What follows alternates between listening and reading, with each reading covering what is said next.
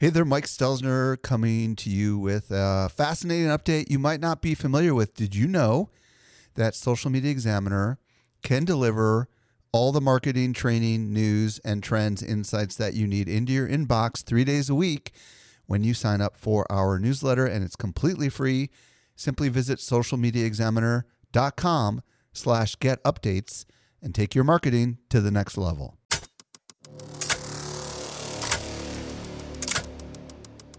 Welcome to the Web3 Business Podcast, helping you navigate the future of business.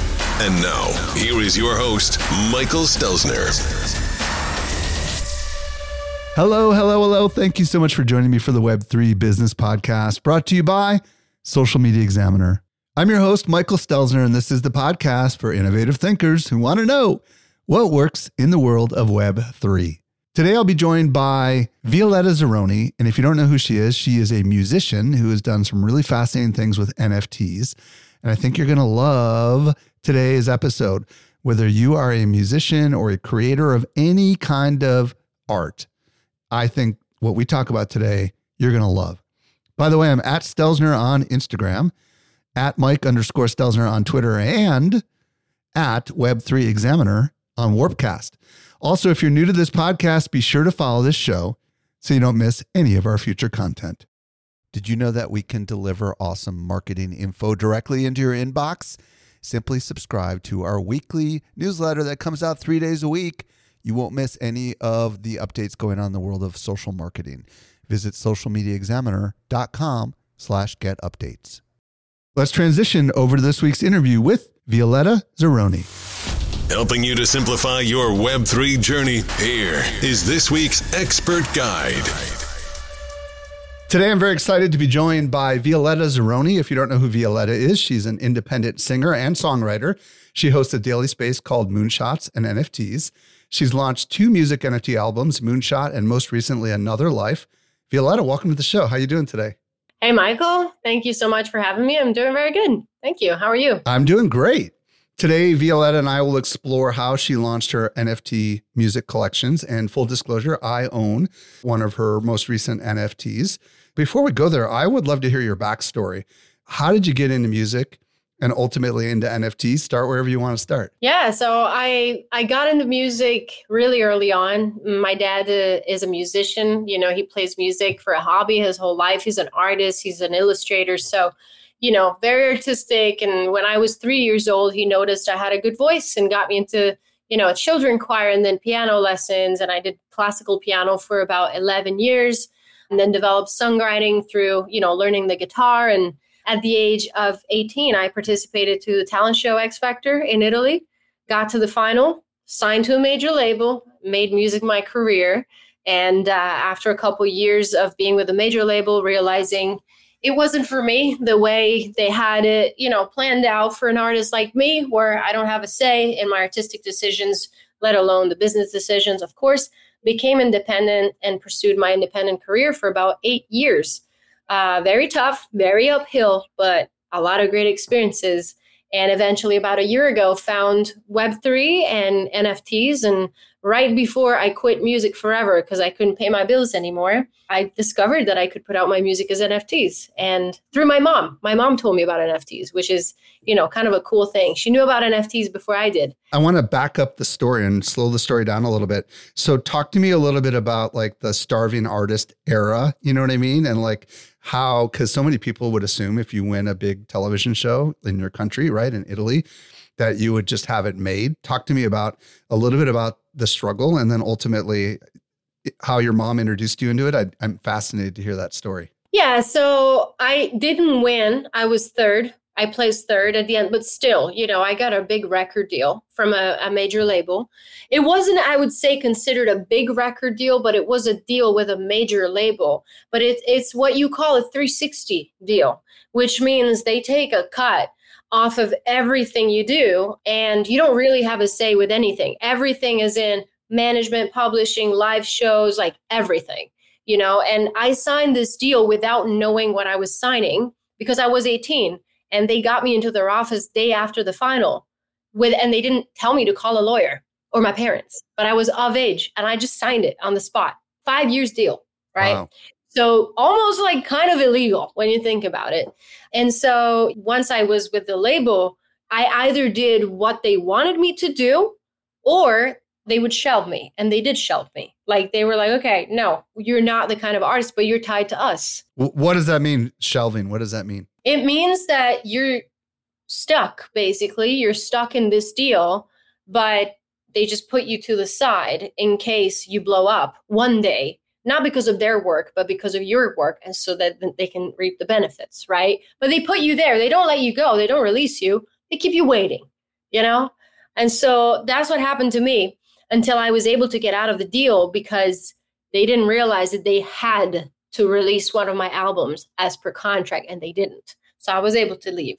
But yeah, I basically did very, very little after the X Factor. And yes, I had a few songs charting, but that's nothing. You know, you have to like be able to get out there and do things and i wasn't able with the label. And when i became independent you know i finally was able to write the music i wanted and play the shows i wanted and be a lot more free. I was still a little bit of a starving artist for a few years you know. I never made a rich living always a, a humble living. I had to diversify a lot. But the real starvation you know came when the pandemic hit because you know that basically I couldn't perform anymore, any shows ever for two years. And that was my main source of income. So then your mom, tell me the story about how that happened with your mom coming to you with this NFT idea. Well, basically in July of 2021, I decided that I'd had enough. And I was like, I'm 26. I've been doing this for almost a decade. I want to find an alternative. Music will always be with me, but maybe not as my job. You know, it's okay. Not everyone can make it. But before I give up, these almost 10 years of work, I'm going to give it one more year, make the best album I can possibly make, and then try to shop it to labels. Again, going back to record labels. So I I did it. I went came to Nashville, recorded my Moonshot album, and then started shopping it around to labels. And again, no, your music is outdated. It's out of fashion. It's way too old school. We can you don't have numbers on TikTok, whatever. I was almost giving up, and then I went home for Christmas and and my mom was like hey before you give up have you heard of nfts and i'm like no and i'd never heard of them. And i thought it was stupid at the start. I'm like how are people buying songs for like a hundred dollars when they can get them free? You know? But then i started looking into it and it all made sense in my head very quickly. Okay so you started looking into nfts because your mom kind of sent you down the path did you get inspired by any other musical artists that had already gone to NFTs, or what, did you find when you got started there were very few musicians that were actually doing NFTs? And how did you go from an idea to execution? I would love to hear a little bit of that. Yeah, regarding the inspiration, you know, no artist I knew were doing it. No artist I knew personally or not personally. I didn't know about anybody. I knew about Snoop Dogg. That's all but that's it. But then when I started looking into it, I found some podcasts online and I started hearing musicians that were kind of in my situation before and who managed to make a living. Um, and, you know, they were unknown to me or to the masses but they ma- managed to put out successful collections and you know bring value to their holders. And so i took a lot of inspiration from from them like dill for example who was in this space with me today. Dill and domino and nifty sax Spottie WiFi all these people inspired me a lot. And i just started listening very very carefully and doing a lot of research taking notes you know really a deep, deep, thorough dive into what NFTs are. I was completely ignorant on the blockchain and crypto as well, never used it before. So I had a lot to learn. But I met in the space through this podcast that I heard, I met Nifty Sax, who's an Italian saxophone player who is, you know, had done a very successful NFT collection. Got in touch with him just to exchange some ideas and say hello. Turns out he had just started a little project with his dev where they were trying to onboard artists and launch them into the NFT space through music. And so I started working with him. He became like a mentor to me and a dev, and we launched the first collection together. Yeah. And when did you launch that collection and how how did it go? Tell us a little bit about that first one. Yeah, the very first one I launched it like two weeks into me being in in, in the NFT space. So very, very fast. I sold it was 15 editions. When was that, by the way? Do you remember when that was? Oh, that was like end of January 2022. Yeah, I put out 15 editions uh, for 0.1 each. And that was like more money than I'd ever made in my life through my music, pretty much in that short, short amount of time, right? And then I put out a one of one music video that I sold for almost four ETH. Wow. And then I saw someone flipped it after two weeks for five ETH. And I was like, what's going on? Like, people are actually making profits from my music, you know, and enjoying utility. And then shortly after, I was like, okay, time to expand. You know, Web3 moves fast. So that's when I started planning Moonshot, my bigger collection that came out in April of 2022. And tell us a little bit about how big that collection was. The collection Moonshot is 2,500 music NFTs, five songs in total. Every song has its own artwork, and then it's got 500 versions of the same artwork. My dad, who's a Disney artist, worked on the art. The songs are the ones that I came to Nashville to record the previous September. So eventually, you know, I was able to use them yeah, we have a lot of utility tied to it. You know, I worked really hard in the space to get my name out there and my music out there completely organically with nothing, no money, nothing. A, a really small team. And we sold out 2,500 in five weeks and kept building from there. Well, we're recording this in March of 2023, just a year and like a month or whatever, right? After you first got into this. And you've come a long way and you're going to be for sure a source of inspiration for a lot of other creators and artists who are going to be following in your footsteps. And there are probably some listening right now. And when I say creators, they could be digital artists, they could be musicians, they could be writers, they could be podcasters, you know, anyone who's creating. Some of them might be listening and be skeptical. So, what do you want to say to these creators and artists and maybe fellow musicians as to why maybe they ought to consider launching their own project as an NFT? Yes. I mean, long answer, but the short version is there's two points. The blockchain technology allows you to go directly to the recipient of your art. Directly. You don't need anyone between you and the person that's going to enjoy or and invest in your art. You can do it A to B. You don't need anyone to help you. Uh, that allows you to have control over your art and therefore over your business and over how you want to sell. You know, you have just a better grasp and a complete grasp, really, of who your audience is and therefore control. And you get to decide what you want to put out there. And whoever wants it, it's there. You don't need to rely on someone else to tell you how you should do it or who you should target. You know, you can just find it yourself.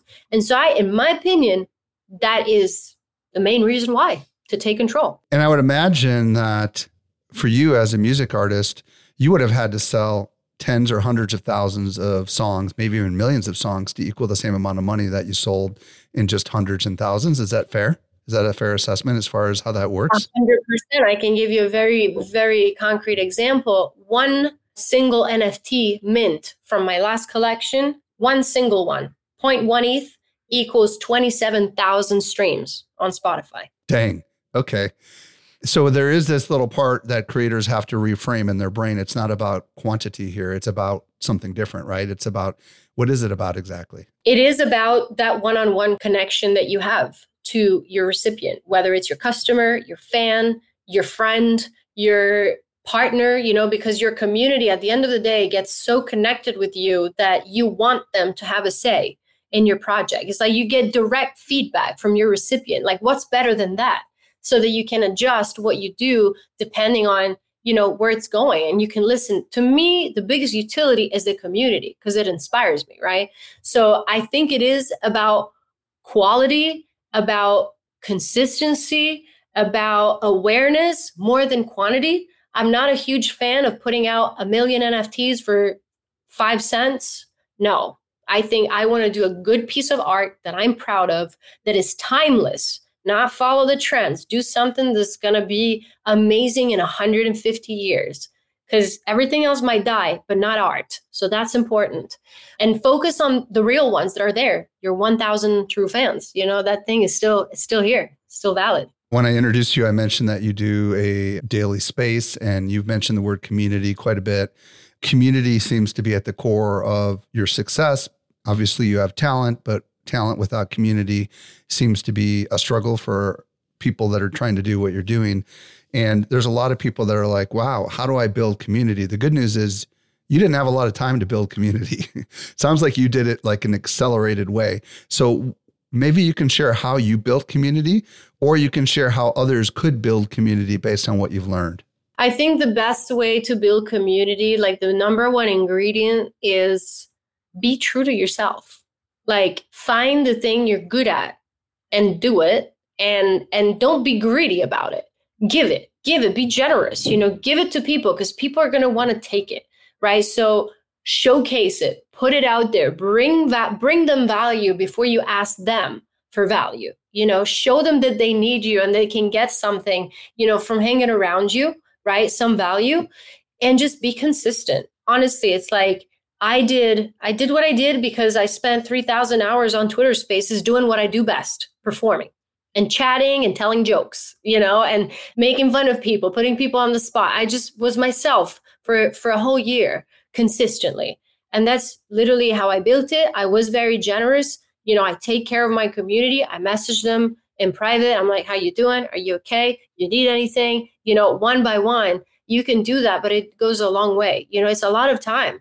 I did spend a lot of time, but it goes a long way and it comes back. The value that comes back is unmatched. Tell us a little bit about what you what you did in spaces just so people can wrap their head around it cuz like from day 1 did you do this or just tell us a little bit about like what you did and and kind of a little bit more about about it, you know, because some people aren't going to be familiar with what you've done. Yeah, so maybe some people don't know, are not familiar with Twitter Spaces. So maybe Twitter Spaces are voice chat rooms on Twitter, inspired by Clubhouse, I assume, where you're basically talking to people to all all over the world. They're everywhere in the world in real time, and you can literally request to speak, raise your hand, and tell whatever and say whatever you want to say right? And i realized that music nfts were not really that popular. Not many people were playing music on spaces. When i was you know going up to these spaces and raising my hands to ask questions people would look at my profile realize i was a singer. And every time they would ask me to sing. They were like sing us a song. What are you doing in the space? And i would sing my song and then i would tell them about what i was doing and then people started, you know, the word started spreading and people started inviting me, come to my mint party, come to my launch day, come to my birthday party on spaces, come and entertain us, you know, and that was my way of bringing the value. And people came through for me afterwards, you know. So literally sat on my couch with my phone in my hand and my guitar right there, browsing for spaces, hitting request, and ask him to sing. Well, and you know, it's funny as I first heard you on uh, S Space, it was like a mint party, I think, for the Bulls and Apes project. And I heard you sing on there, and then everybody was talking about you, right? Because obviously most people aren't singing on there. And all of a sudden somebody comes on, and we'll get to hear a little bit of your voice, your singing voice later on. But everybody's like, whoa, that's amazing. And all of a sudden that draws attention to you. It's brilliant marketing. But then you started launching your own spaces, right? So tell us a little bit about what you've done with that. Yeah, pretty much immediately. You know, after only three weeks that I was in the space, I was advised to start my own. So my strategy was basically, and it still is, I host a space every day at the same time, 2 p.m. Eastern. My Twitter space is on Monday to Friday. And I host it for like two, three, four hours, pretty much every weekday. And the rest of the day, I go to other people's spaces, I meet people, and I redirect them to my space. That happens daily. Wow. And so they know where to find me, basically. Well, it's fascinating. It's almost like really you're just you're just working it. Like if it's kind of like in the old fashioned day, it's like going door to door. Like you're going door to door and you're just you've got your voice and perhaps a guitar and you're just performing everywhere, right? And you're you're knowing that you're smart enough, you got a taste of it, right? Like, okay, this seems to work. I'm going to do more of this. So how many how many people come into your spaces when you are hosting them every day? Just out of curiosity, because you host them right in the middle of the day, right? Yeah. I mean, depends on the day. Depends on the day. Yesterday we had 22 people. Today we had 140. So it ranges. I think your, our average is maybe like 70, probably 70 per day live listeners. And then people can go back and listen. So the total views and listens, I think it's about three, 400, something like that. Do you notice a lot of regulars showing up? Oh, yeah uh, every day. Yeah, yeah, for Fascinating. Sure. Okay, so I want to talk about the utility of your NFTs. You mentioned the word utility earlier. For those that don't know, utility is a phrase that's used a lot in the NFT space.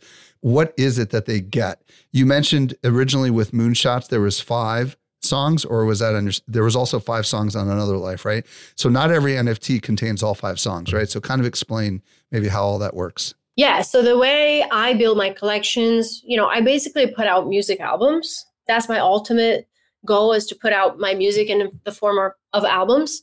And so both Another Life, my last collection, and Moonshot have five songs spread evenly throughout the collection. So every NFT has one of those five attached with its own unique artwork. So you have, you know, 5,200 different artworks for a song. I mean, I think that's pretty fun. And that's one utility. You know, you can pick the one that you love that suits you and or the one with more utility. Utility is basically just the perks, the rewards you get for holding that token. You know, so think of it as a tiered membership, you know, token into a club, right? And so if you have a certain one that's more rare because it has maybe a design that you can't find in the collection very often, then you access my concerts for free for the rest of your life for example, or my free free vinyl records, or I write a song for you, a custom song for you, or I can come and play a show for you in private. So those are some of the utilities that I have. By holding just one, like an average one, you get to see me perform on Zoom every week for two hours. So that's like the utility everyone has. And they can use the song for projects like podcasts or things like that. What I like about what you've done is for example, with your most recent collection, Another Life, basically you could mint it, right? And then you had the art reveal like a week later or two weeks later. And the frames that are on the outside of it were a little different, right? And if you had X number of these frames, right, and one particular kind of an NFT, then you could win an exclusive special one of one NFT, right? So what you're doing is you're kind of gamifying this a little bit, right? Encouraging people to buy multiple NFTs with certain kinds of rewards.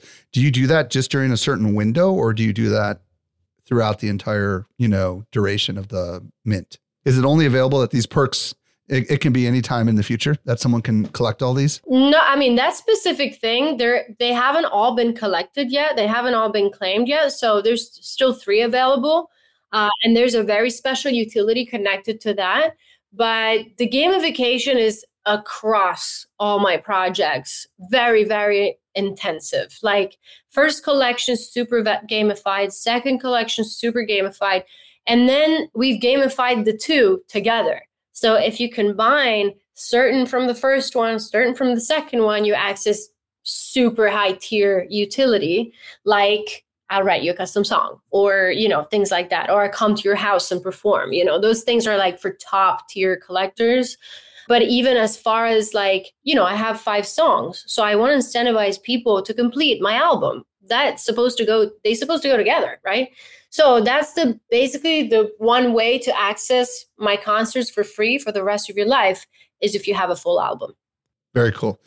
Okay, let's talk about your launch of this most recent collection, Another Life considering that you've only been at this for like a year and a month, you've really dialed this stuff in. I mean, you're doing very creative things. And everyone who's listening, hopefully you're beginning to understand everything that Violette is doing. You don't have to have a music NFT to be able to do what you're doing. This stuff could apply to any NFT collection. But talk to us about what you did on your second launch. And let's start with what you did for your original collectors who had the first collection. Yeah. So part of the utility of the first collection was that they would get the second one for free. So I needed to take care of them, you know, because without them continuously being a part of the community and the project, I wouldn't have been able to do the second one. So I decided that for each NFT from the first collection that they held, they would get a free one from the next collection. Some of those NFTs, the rare ones, even got two free because you really want to incentivize them, right? And, and reward them. And that was like, one of the best things I've ever done because I've seen them really, really happy. And some people who maybe had forgotten that they were part of my project then remembered and they were like, oh my God, look, she's still here and like she's rewarding me. So you bring back your community members that maybe you lost along the way by sending them a gift, right? So that real, real quick on that. Did you do a uh, claim or did you do a airdrop on that? Airdrop. Okay. So how many how many were in your initial collection? 2500. Got it. Okay. So you did an airdrop to those people and that was a free gift for them. Keep going. Where where were you going to go with what else you've done for the launch? Yeah. And then additionally to airdropping those, we spread out the sale basically across a few months because you know the crypto market is very unpredictable. And so i was like i don't know what's going to happen in january february. Now it's november. I know it's an okay time. I'm going to drop 500 this month 500 next month with like a stand-in nft so we dropped a pass for a much cheaper price. Instead of 0.1, they could pay 0.06 in November, 0.08 in December. And I was open to the public. Anyone could buy it. The first 500 we sold in 20 minutes in November. Wow. Yeah. And the second 500 that was a little more expensive in 10 hours, right before Christmas. So we basically sold a thousand from the Another Life collection through these stand in NFTs that people kept in their wallets for like two and a half months waiting to get their actual NFT, which I then also airdropped to them to thank them for waiting and trusting me. Okay, so real quick, I want to I want to zoom in on this a little bit. So you had airdropped uh, a couple thousand to the original collection, and then you decided that you were going to pre-sell and give them some sort of special pass that would essentially, as long as they kept the pass, they would get an airdrop. There wasn't a claim mechanism, so there was no burn on that, right? It was just like, you keep this, you're going to get a, an airdrop. You did them in small chunks of 500. And how much was the first one? 0.08, you said? First one, 0.06. Second one, 0.08. Okay, and they, they sold out really fast. And were you intentionally going to keep doing this? And why did you decide to do this And different? St- did you have an idea in your brain how big the collection was going to be by the time you were done with your marketing? Yeah, yeah, I had it all planned out. I knew how big the collection was. I knew that I wanted to do five thousand two hundred. I had done, done like all the allocation in my head. I was like, okay, we're airdropping 2,571 to the original holders. Then we're left with about 2,500 of the rest, right? So how do I want to sell those? You know, I want to prioritize certain community members. You know, the early birds were not ready with the art, but I kind of want to start selling it already, you know, to do some of the heavy lifting before, right? So, yeah, we decided to do 500, 500, uh, and then leave 1500 for the actual mints that we just did. But actually, of those 1500, I decided to allocate 400 to a community treasury to slowly reallocate, redistribute into the market, into the hands of my community as rewards for bringing ideas to the project, to the community. A couple quick questions on the 500 that sold out really fast. Did you use pre-mint for that or did you use any special tools for that? Or did you just say there's an allocation of 500, here's where you go, go get them when they're gone when they're they're gone? That's kind of how you did it? Yeah. And then when you did the public launch, Talk to us about that because it sounds like you partner with OpenSea. Is that correct for that? Like, talk a little bit about how that worked out. Yeah. So after the second pre-sale that I did in December, OpenSea approached me and they asked me if I wanted to partner with them for the final phase of the mint because they had just implemented their OpenSea drops feature where basically they were selecting projects to partner with to use OpenSea as the minting page, still retaining ownership of your smart contract and your IP. You could use OpenSea and be featured on the big homepage of OpenSea, right? That's where I discovered your second collection. Yeah, so it was super cool and I I'm like the second music artist to be there and the first album to ever launch on OpenSea, music album. So I was really excited. And so we partnered on that and of course, you know, it was amazing. We had big feature for 3 days our collection was on the homepage. So everyone went crazy and you know, it was it was cool. Is there any special features that OpenSea I've seen some of these OpenSea collections where you can kind of allocate certain people to have certain access at certain times. Did you use any of that kind of stuff on OpenSea? Talk to us about how that worked. It's the allow list allocation pretty much. It's a pre-sale of that. So we had, you know, guaranteed pre-sale with a, that came with a discount. So the first I think it was under allocated, but we were able to sell like 500 for 0.09 instead of the actual mint price of 0.1. So people had to win that spot through collecting POAPs from my spaces that I host every day and ah. following me around the space. So I rewarded the people for supporting me, giving them POAPs, plus doing a couple other steps, then they could get the final discount.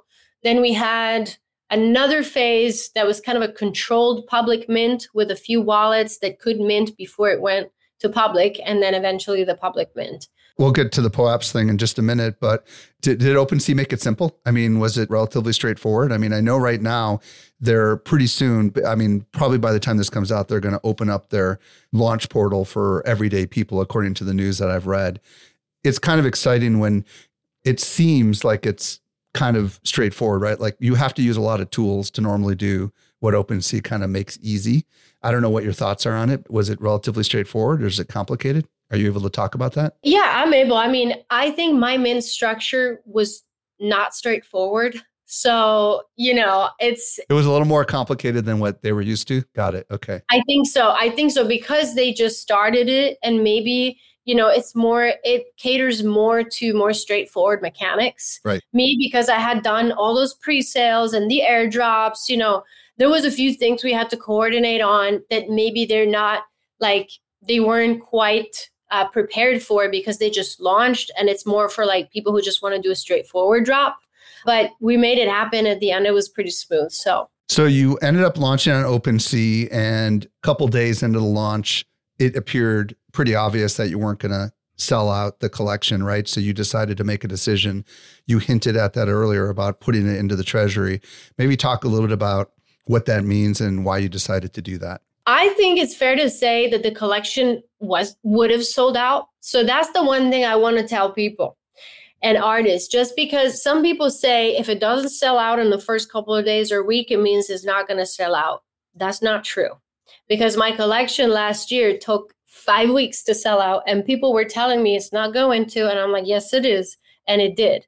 So it was going to sell out. But the reason why we decided to do this final mint into a treasury is because you have to kind of look at the floor price, right, of those that have been minted already, and you have to protect them. Then we had to do the airdrops, right, for people that had been waiting since last year. We wanted to do the reveal. It was only like the last 10%. So it was holding up everything basically in this. Basically, case. it was holding up. Yeah. And we were like, come on, like seriously. And so I was like, you know what? It's just 10%. I'm going to keep it. I'm going to give it back to the community little by little. The majority of the collection is there. So let's just do it. One of the things you told me when we were prepping for this call is that a lot of artists don't keep things for themselves. And you kept a little bit more of this collection for yourself. Can you talk a little bit about the strategy behind that and, and give a little wisdom to uh, fellow creators who might not think to do that? So last year, for example, you know, I only kept 20 NFTs of mine for myself out of that collection. And simply because I couldn't afford to keep more, I had to sell them you know like i needed the money to live. I couldn't even the little ones you know? And then little by little you know i started rewarding gifting them to people doing giveaways and stuff and i ended up with zero pretty much. I had none. And so this time around i'm like wait like i can't even afford to buy my own nfts now from OpenSea on secondary because they're too expensive. So I'm going to keep some, you know, for myself. And you know, I use them for giveaways. I use them for, you know, maybe I give it to my my family, you know, things like that. It's like me keeping my own CDs, you know, I can do that. Well, there's also a strategy too where if you keep a percentage of the collection for yourself and the collection goes up in value over time, especially because commissions are starting to go away, right? This is a way that you can essentially fund some stuff down the road because if your collection goes up, you've got some for yourself, you can sell them over time and you can generate some revenue for your business, right? The allocation to me is I have about like 60 NFTs that are my personal, right? So that's my personal treasury. Yes, I can do that with that kind of thing. But then we have a community treasury with 400 that I'm not a, I'm not allowed to touch. I'm not allowed to make profits from them. Talk to us about how you structured that. Yeah, it's just 400 uh, roughly 400 NFTs that we keep there in case we need it to add things to the community. So I have actually a council in my community. The people that hold certain NFTs, they've gone out of their way to collect them. It's called the Nine Frames Council. And me with them will make decisions, we'll vote, and every time, case by case, we'll be like, okay, this person did this for the community, brought in 60 floor sweeps, Should we reward that person with something from the treasury? Or is it worth us selling a gold? Maybe we can make this money and reinvest it here. So it's more like we're going to decide together. So, yes, like you said, but they're not like my personal ones. You know, I'm not able to take profits from them.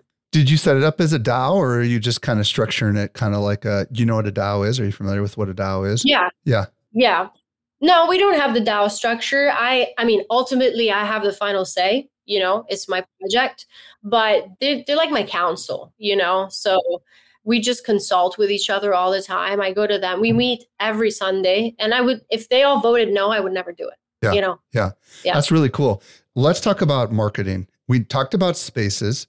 What I'd love to talk about is this POAP stuff you mentioned earlier and also collabs. So talk to me about how you marketed the most recent collection. Did you do something different on the marketing side of things to kind of get everybody hyped up and ready for everything that was going on? It sounds like you did with the with the POAPs. So tell us a little bit about how that worked. Yeah, so differently from what I did in the first collection, I decided to do collabs with other projects. Collabs means, for those that don't know, it's basically you partner with another project, another community, and you let them know about your drop and you offer them pre sale spots, right? So you offer them a discount because you might like that community, you want to cross pollinate a bit. And so their collab manager is going to post it in their Discord and you, they're going to raffle up a few spots uh, you know, for their community members to get into the pre-sale. So through our collab managers, we did about a hundred collabs with different communities, and those that would win the raffles would get non-guaranteed allow list, meaning they don't get the discount, and if there's none left, too bad. But if they wanted to upgrade to guaranteed spot where it, you know they're going to mint, plus they get a discount, they had to combine their win with a POAP that they would collect from one of my spaces that I host every day so that they would hear about the project, that they would hear me sing, they would know what they're doing.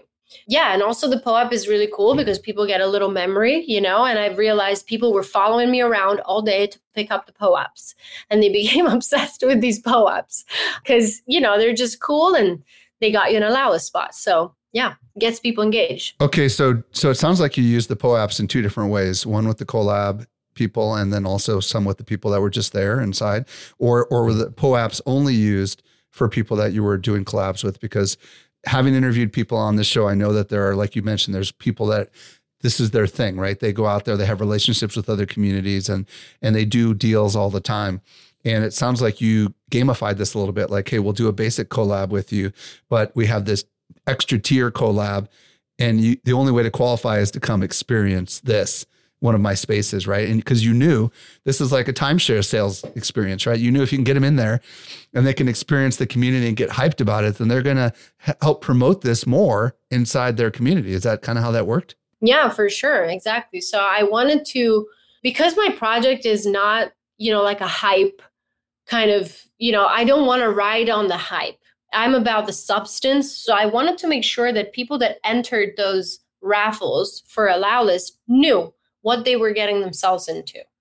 And so that's why I put one condition. I said, if you want to get the guaranteed spot with the discount, you have to come to my space and collect a POAP so you know what you're doing.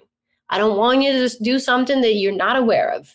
Because I know that when people hear the story, hear the music, see the art, hear the community, there's a better chance that they're going to want to join us, you know? So that's how I decided to do it. And then eventually everyone just loved the POAP, even people that were not interested in the collabs because maybe they were already in my community, they were getting airdrops, they just wanted to get the POAPs. How did you actually facilitate that POAP experience during your live streams? I mean, during your spaces? Yeah, so it was kind of funny because so you have to set it up prior. So you have it it's going to happen like at one specific time. The mint will stay open for like 15 minutes, and you have to have a secret word that you have to spell out. And people have to enter the secret word live within those 15 minutes and claim their POAP. So it was always complicated because like people wouldn't get the spelling, you know, you couldn't type it, you just had to say it, and people in Discord going crazy. What's the word? What's the word? Like it became a circus, you know, it was really fun. So does POAP allow you to set a, as small as a 15 minute window? They literally allow you to just, it's only good for 15 minutes? Yeah. Wow. So once you got their POAPs, you got their wallet ID, right? So that's how you were able to figure out who. So does that mean everybody how did you did you have like certain kind of things like if you have x number of my poaps did you open up any kind of opportunities with that tell us about how that worked if you did yeah that. so the poap leaderboard so like 10 people with the most amounts of poaps then i put them in the allow list anyway even though they didn't have the the, the collab win i still rewarded them because they were with me all the time so yeah we kind of did that and I mean, nothing. I think at the end of, you know, maybe every six months or so, I'm just going to look, you know, I, I stopped doing the POAPs, but I want to continue because I think it's really good way to keep track of the people that come with you, you know, through your spaces and your journey. So you can think of rewarding them. Is there anything else on the marketing side of thing other than collabs and, and, and the Twitter spaces with the POAPs that you did differently on this launch that you didn't do before? Was there any kind of collection of email addresses and, and and notifying people over email? Or was it live stuff inside of discord? I'm just curious if you did any of that kind of stuff. Yeah so we did a lot of amas like interviews with those exact communities that we did collabs with. So we would do a collab and then i would go into their discord or into their twitter spaces and play a, a concert for ah, their community. okay cool so that's where also people could collect POAPs. So during that space, I'd be like, okay, if you won the allow list giveaway, now collect the POAP from this space and then you can upgrade. But I would go at, in their houses, you know, I'd be like, hi, we did the collab and then we do an interview and then I play some songs. I love the fact that you said we went in their houses because it kind of this is kind of what you're doing. It's like you're coming into someone else's home you're yeah. you're performing, you're creating an emotional connection with them, right?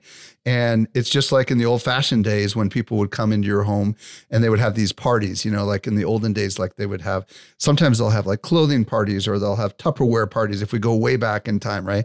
And they'll try to sell you stuff. It's so fascinating. All right, couple last questions, and then I'd love to hear an example of a little bit of uh, your voice if we could share it with everybody. First of all, where can people discover you on the socials? Like if they want to check out your spaces, and then also uh, if people want to check out your website, or you know if there's some sort of special place you want to send them, where do you want to send them? Yeah, absolutely. My Twitter spaces go live on Twitter at 2 p.m. EST every day. My Twitter is at Zironi Violetta. So you can find me there. You can find me on Instagram. You can find me on Facebook, although I don't even I don't really use it very much, but you can join my Discord server. ViolettaZironi.com is my website. I'm everywhere pretty much. So yeah. And why don't you just spell that out for people that are listening on the audio side of it as far as the Twitter? How do they spell Violetta Zironi? Violetta, yeah. V I O L E T T A Z I R O N I. Perfect. All right. Well, let's hear if you're willing to sing a little bit just because you're in my home today. So, metaphorically, I'll put you full screen and let's just hear a little example of uh, your beautiful voice. Sounds good. Here we go. Thank you so much. It's my pleasure. People are going to love this. So, I'll give you guys a short, short verse and chorus, you know, of one of my last songs. This one's called In Another Life. The waves will keep on rolling on, the stars will always shine. Funny how some things just never change. They say be careful what you want, seek and you shall find. The more things change, the more they stay the same.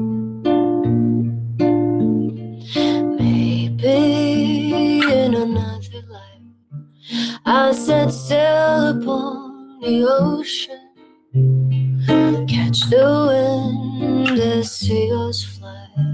I don't care where I'm going, let the current kindly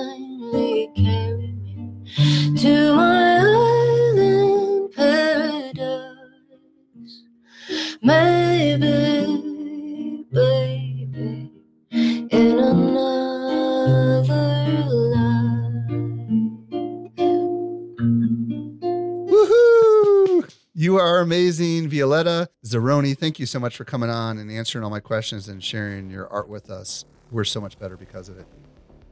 Thank you so much, Michael. Hey, if you missed anything, we took all the notes for you over at socialmediaexaminer.com slash W65. And if you're new to the show, be sure to follow us. And will you let your friends know about this show? I'm at Stelzner on Instagram. at Mike underscore Stelzner on Twitter, and at Web3 Examiner on Warpcast. This brings us to the end of yet another episode of the Web3 Business Podcast. I'm your host, Michael Stelzner. I'll be back with you next week.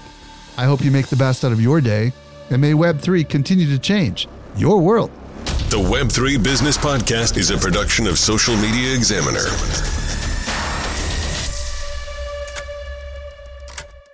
The information provided in the Web3 Business Podcast is provided solely for educational purposes. Do not treat what you hear as investment, trading, or financial advice. Do your own research.